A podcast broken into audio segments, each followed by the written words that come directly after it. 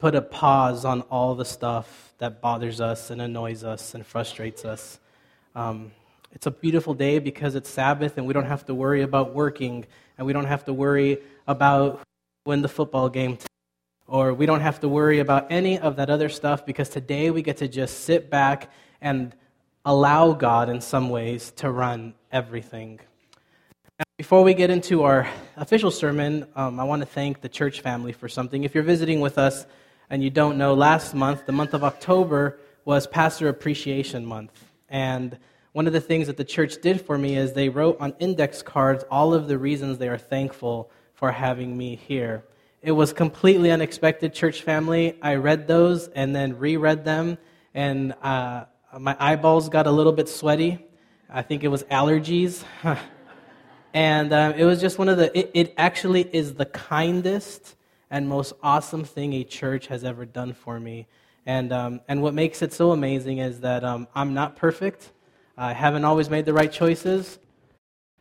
So, what we believe is that the Christmas story and the fact that God sends Jesus to us, that that is the crowning story of hope for us, that we are not alone, that God has heard the cry of his people, and God sends Jesus, God in human flesh, to give us hope. And so, this series is entitled Journey to Hope.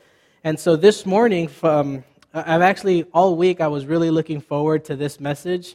Um, because of the nature of the talk. And so this morning's message is hope in the midst of divisive politics. So, what's three days away? An election, yeah. And almost all of you know either already who you voted for or who you're going to vote for. And um, so, there's a couple of pictures that I want to show, and then I'm going to get into this.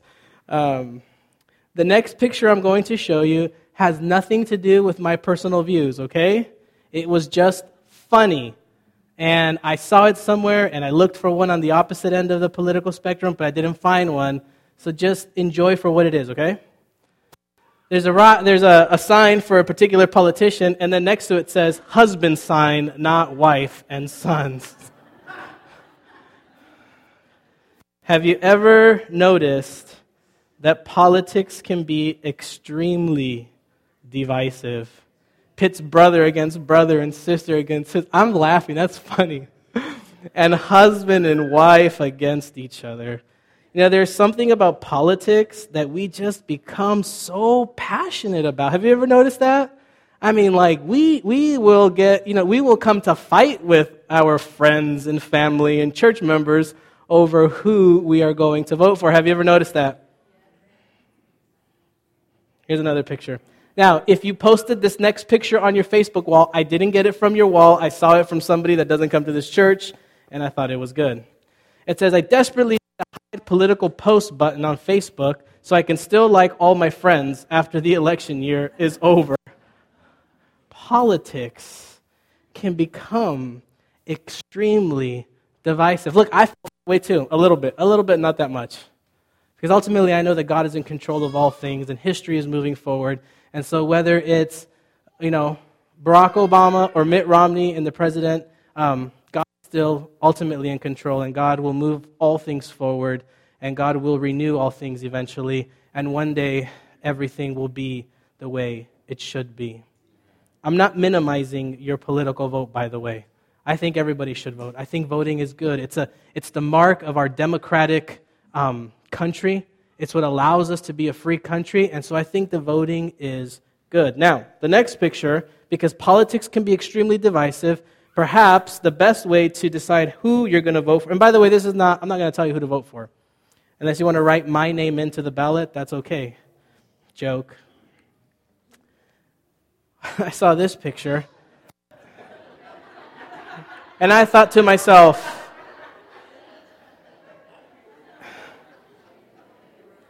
And I thought to myself, somebody gets it. Somebody really gets it. It's funny. That's just because you are my church. If you're visiting with us, please understand that one of the main, um, the main uh, driving forces behind our church gatherings is we have to have a good time at church because this is a glimpse of what eternity will be like. And if we don't have a good time, and if we don't laugh together, we don't grow together. And if we don't laugh together and love each other, we're not going to be there for each other when things get extremely difficult. Things can even get so divisive on Facebook that we have a picture like this. It says, Brace yourselves. Everyone on Facebook's about to become a constitutional scholar. It's ironic that the very mark of our democratic society, which is a free election, can also be filled with so much hate and division.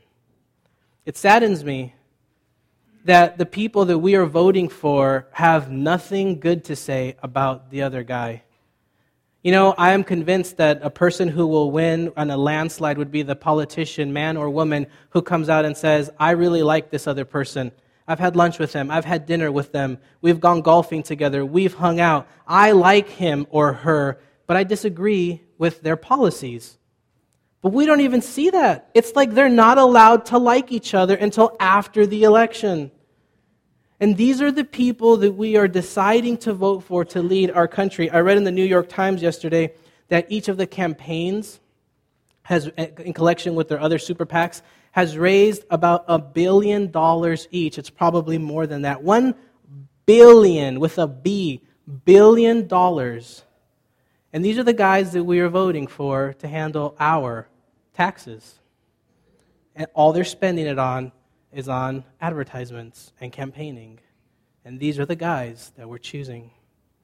Politics, and I'm not talking about local politics, I'm talking about the presidential election, can become so extremely divisive that it gets in the way of Christian brothers and sisters. It gets in between families, it gets in between friends, and I think that there is something fundamentally wrong with that. Because before we are Republican or Democrat or Libertarian, the only one, uh, two, joking. Whatever party you affiliate yourself with, before we are any of those things, we are children of God made in the image of God. And even if we have one favorite political party or one favorite political person, it's okay for us to disagree as long as we are civil and kind and nice about it. So, there are seven things I want to just, I, I saw this little article and I want, I want to show you. There's seven things Christians need to remember about politics. So this will help us to get along. Now, I'm doing this because I think it's pertinent and it's important because this is just a part of the reality that we live in. So here's seven things to know. Let's see if I did this right. Both political parties go to church. Political talk radio and cable news only want ratings. Those who argue over politics don't love their country more than others. Thinking your party's platform is unflawed is a mistake. Scripture tells us to pray for our governing leaders and to respect those in authority. Don't be paranoid. Stop saying this is the most important election in the history of our nation. You guys get it. It's kind of light and fun, but it's true. In four years, we're going to go through the same thing.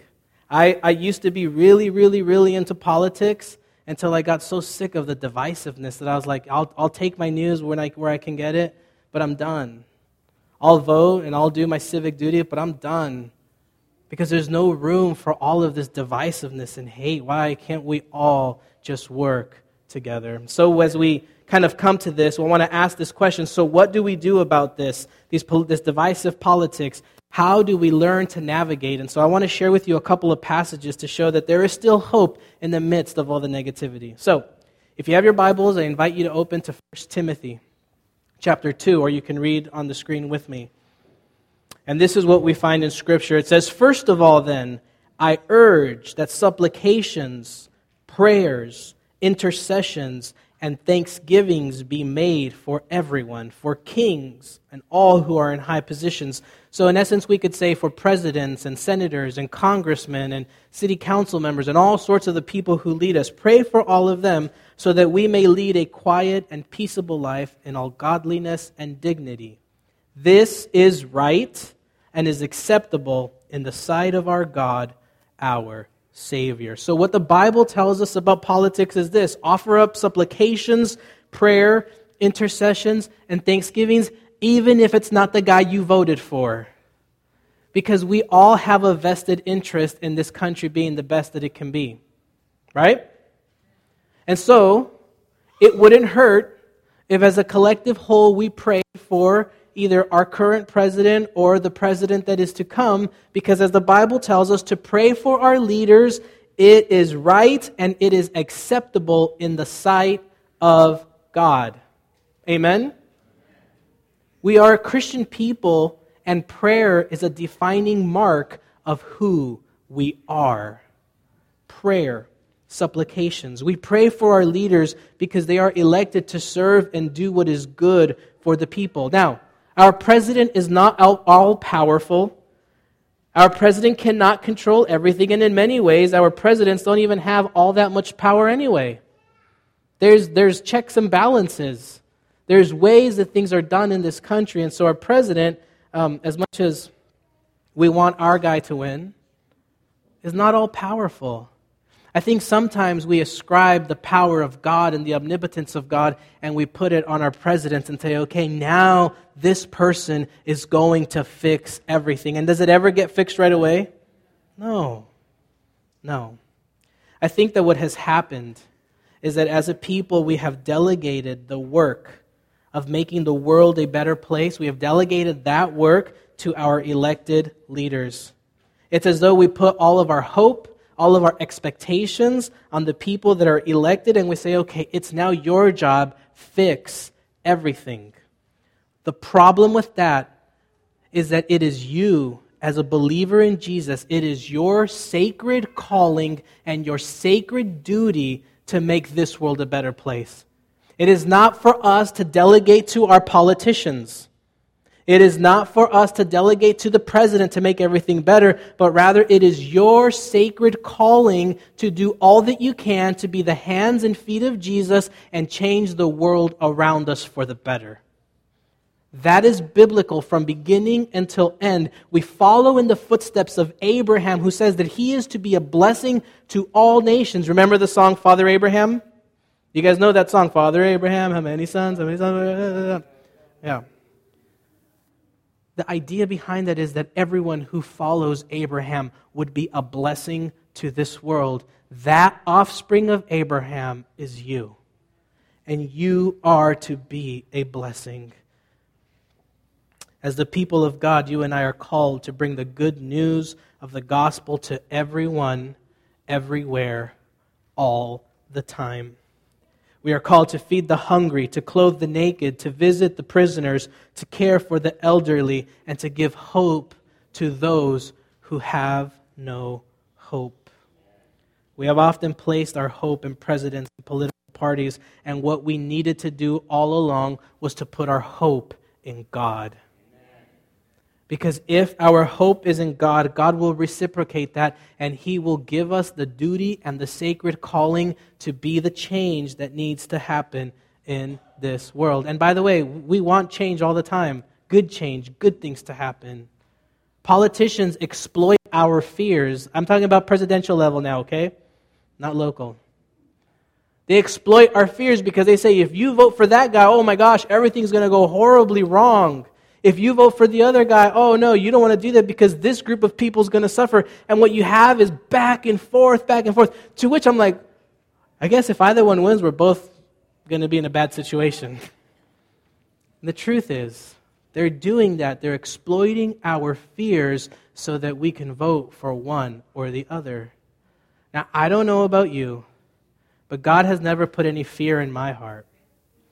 God takes away the fear. God takes away the anxiety. God takes away all of the negative and all of the bad. And so for me, it is my choice, it is my hope that I vote for Jesus as president of my life. Jesus is our leader. Jesus, the Bible says, is the head of the church. Can you imagine this? So much of this political, so much of the politics is um, Christians arguing over who we should vote for, right? What do you think would happen if all of Christianity in our nation said, okay, forget the politics, forget all of this. Let's just pool all of our resources together, our time, our money. Let's see how all of these millions of Christians in this country, what would happen if we just decided to work together to make this country a better place? Wouldn't that change everything? But instead, we can't do that because we are so busy demonizing other people. And the reality is, is that I think that this saddens God when we lose sight of what is truly important and place all of our time, emphasis, and effort into demonizing the other. So, we keep going to the next passage in Scripture. And it says, I therefore, this is Paul writing, the prisoner in the Lord, beg you, he's talking to Christians now, I beg you, put your name in there, you, David, to lead a life that is worthy of the calling to which you have been called, with all humility and gentleness, with patience, bearing with one another in love, making every effort to maintain the unity of the Spirit in the bond of peace. There is one body, one Spirit just as you were called to the one hope of your calling, one Lord, one faith, one baptism, one God and Father of all, who is above all, and through all, and in all. The political process is a privilege, it's a right that we have in this country, but we must never forget that before there was any kind of political parties, before there was even a nation, we are in one God, one people, one Spirit, to do good for everyone always. And so Paul says, lead a life that is worthy of the calling to which you have been called, with humility, with gentleness, with patience, bearing one another in love, making every effort to maintain the unity of the Spirit and the bond of peace. When we think about this divisive politics in our country, we can either choose to partake in it, or we can choose to say, it's fine that you like that person, I like this person, but guess what? That's not going to get in the way of our friendship. That's not going to get in the way of our marriage. That's not going to get in the way of our relationship. We will not let that get in the way. It's a part of being a free society. That's great. I'm glad we can vote. I, I don't vote early. I want to go and vote with all the other people because it's fun. I like it. But we cannot let any of that stuff get in the way of what the Bible has called us to. Before, I'm going to say this, I hope it's not offensive. Before there was a constitution, there was what? There was God's Word. Before there was a Bill of Rights or any rules or any laws, there was God's Word. And God's Word always points us to Jesus. And if we focus on that, regardless of all the other stuff that's going on, regardless of that, we will be in a good position because we will be busy living a life that is worthy of the calling by which we have been called. We will be humble. We will be gentle. We will be patient. We will bear one another in love, which means that even if you hate what the other person is saying and disagree, it's okay because they're your Christian brother and sister, and it's okay. Let them talk what they want to talk. It's not going to get in the way of your relationship with them. Bear one another. Bear your friend if he is Republican, Democrat, Libertarian, Green Party, or even if they decide to vote for Roseanne Barr. She's on the ballot, right? That's a every every time. One body, one spirit. So now we're going to get to this next passage. The Bible also says that you are a chosen race. Now, when it's talking about a race, it's not talking about like American people or Mexican people or any of that, but rather it's a spiritual race. It's all of you who are believers. We make up a new, a new identity. Right? So many times we put our identity in, in partisan politics, but the truth is that the Bible calls us to put our identity in God. That's why the Bible says that you and I are citizens of where? Heaven. It's the new citizenship. It's the new race. It's the spiritual Israel that the Bible calls. And it says, and it means that we are a chosen race or chosen people because we are believers. And listen to this it says that you are part of the royal priesthood, a holy nation. This is not talking about the United States. Please understand this. The United States wasn't even like existed when this was written, okay? This is not talking about us. This is a spiritual nature, okay? It's of spiritual nature, and it says that we are a holy nation, a people, God's own people, in order that you may proclaim the mighty acts of Him who called you out of darkness into his marvelous light. What is your purpose? To declare what? The marvelous or the mighty acts of God who has called you out of darkness. Out of darkness, there is light. Out of chaos, God creates order. You are a royal priesthood. Now, let me define that really quickly. A priest, imagine that I am technically kind of a priest. Not in the Catholic way of being a priest, but in the biblical sense. A priest goes before God, or a priest intercedes for his people to God. So a priest basically is this people come to me, and I intercede, and I help, and I do all that I can, and then I intercede on their behalf for God.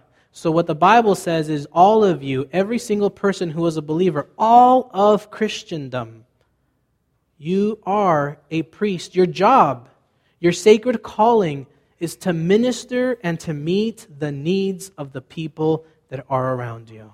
Amen? The whole purpose of being of a Christian is to be a priest, a person who does all that he or she can in order to bring the good news of Jesus in all of its forms, which is why we as a church next Sabbath, and we can talk about this, right? And we like good sermons and we like reading the Bible and we like all of this, but if we don't put what we learn here into action, then it doesn't count. So what we're doing next Sabbath, we are meeting here at church at 9:30 a.m. What time, church family? Which means that some of you are going to have to wake up earlier next Sabbath, okay? It's okay. You'll survive. You can take a nap in the afternoon. At 9:30 we are going to meet here in the sanctuary and we are going to worship. We're going to sing songs, we're going to pray, we're going to have a sermon, we're going to have a closing prayer and after that's done, every one of us who wants to is going to drive about 10 minutes down the road and we're going to meet at the Christ Community Metropolitan Community Church something like that. Yeah. It's that long. And it's in the bulletin, you'll have the information. We're going to drive over there and we are going to not only feed our homeless brothers and sisters a Thanksgiving meal with turkey and cranberries and stuffing and all that wonderful stuff. Not only are we going to feed them, but after they've all gotten their food, then we are going to get food and we are going to sit with them and we are going to break bread with them. It's not just a production line where we're just going to move them and say, okay, next, next, next. No, we're going to actually sit there and eat with them. Because we believe that it's not just about giving them food for the afternoon, but it's about showing them that they matter to us and they matter to God. And the whole purpose of us doing this is to put into action what we find in the scriptures. So you're all invited next Sabbath. And, and by the way, I will be wearing jeans and probably our Orange SDA t shirt to church next Sabbath because we're not going to have time to hang out. We're going to drive straight there. So I invite you to dress down if you need to in order to be able to get to the church faster. Because we believe that if all we do is speak and say words in here that sound beautiful, but we don't put them into practice, they are wasted words and we meet in vain. And so I want to read this, listen to this carefully. It is easy to have political views. That's what politicians do. But it's much harder to embody a political alternative. That's what saints do. The greater challenge is right living, not merely right thinking. In Jesus, we meet not a presentation of ideas or a new political platform, but an invitation to join up, to become a part of a movement of a people that embodies the good news. In essence, we are called to lead with a towel. And this is what I mean. I'm going to be wrapping up with this. So, Jesus, at the Final Supper, he gets down and says, Then he, Jesus, poured into a basin and began to wash the disciples' feet and to wipe them with the towel that was tied around him. He came to Simon Peter, who said to him, Lord, are you going to wash my feet? Jesus answered, You do not know what I am doing, but later you will understand. The people of God are not to lead by politics or all that stuff. I mean, there's a place for all of that but rather you and I. Now, okay, let me let me let me say it this way. So, so there's people when you say in California, if you vote for that guy, um, your vote's going to be wasted. So you either vote for him or you don't. We, we've all heard it. Okay, whatever. It doesn't matter. Here's the point behind that. So it doesn't mean that, okay, well, that's who I wanted to win. Vote's not going to count, so I'm just going to find whatever. My, our, the fate of California is, is tied to that. No. It's okay. You casted your vote. You did your civic duty. Now pick up a towel and serve. The idea behind Jesus washing his disciples' feet wasn't just because their feet were dirty, but rather Jesus sub- succumbs to the lowest like a servant. He gets down on his knees and he washes the disciples' feet. It's what we do when we practice communion. We do it as a reminder that we are called to be the blessing and to serve the world that is around us, regardless of what political party wins. That's irrelevant to us as Christians because our calling doesn't change. Our responsibility doesn't change. We are to lead with a towel. And Jesus had this saying where he says, My kingdom is not of this world. He's not saying that his kingdom is from heaven. What Jesus was making the point of was that the kingdom of God, the kingdom of heaven that Jesus says is at hand, it is here, it is present. What he's saying is that my kingdom and the way I do things is not modeled by any kingdom or political system. My kingdom is not based on anything this world has ever seen. My kingdom comes from the ground up. The kingdom that I am espousing, Jesus says, is the one that leads and rules by a towel to serve, to care, to be there for people, to bear one another. That is what God wants from us. And in this politically charged society of ours, I would say just step back for a moment and remember. It's great to have your political views. I'm, I'm happy for them. I'm glad. I am not bothered by any of it. Because I am reminded constantly that God is calling me to live beyond that, to serve humanity, to live my life in such meaning and purpose that I will do everything I can to serve the community that God has called me to. And whoever is president or senator or congressman, it's okay. Because God is ultimately in control. Our hope is not in them, our hope is in God.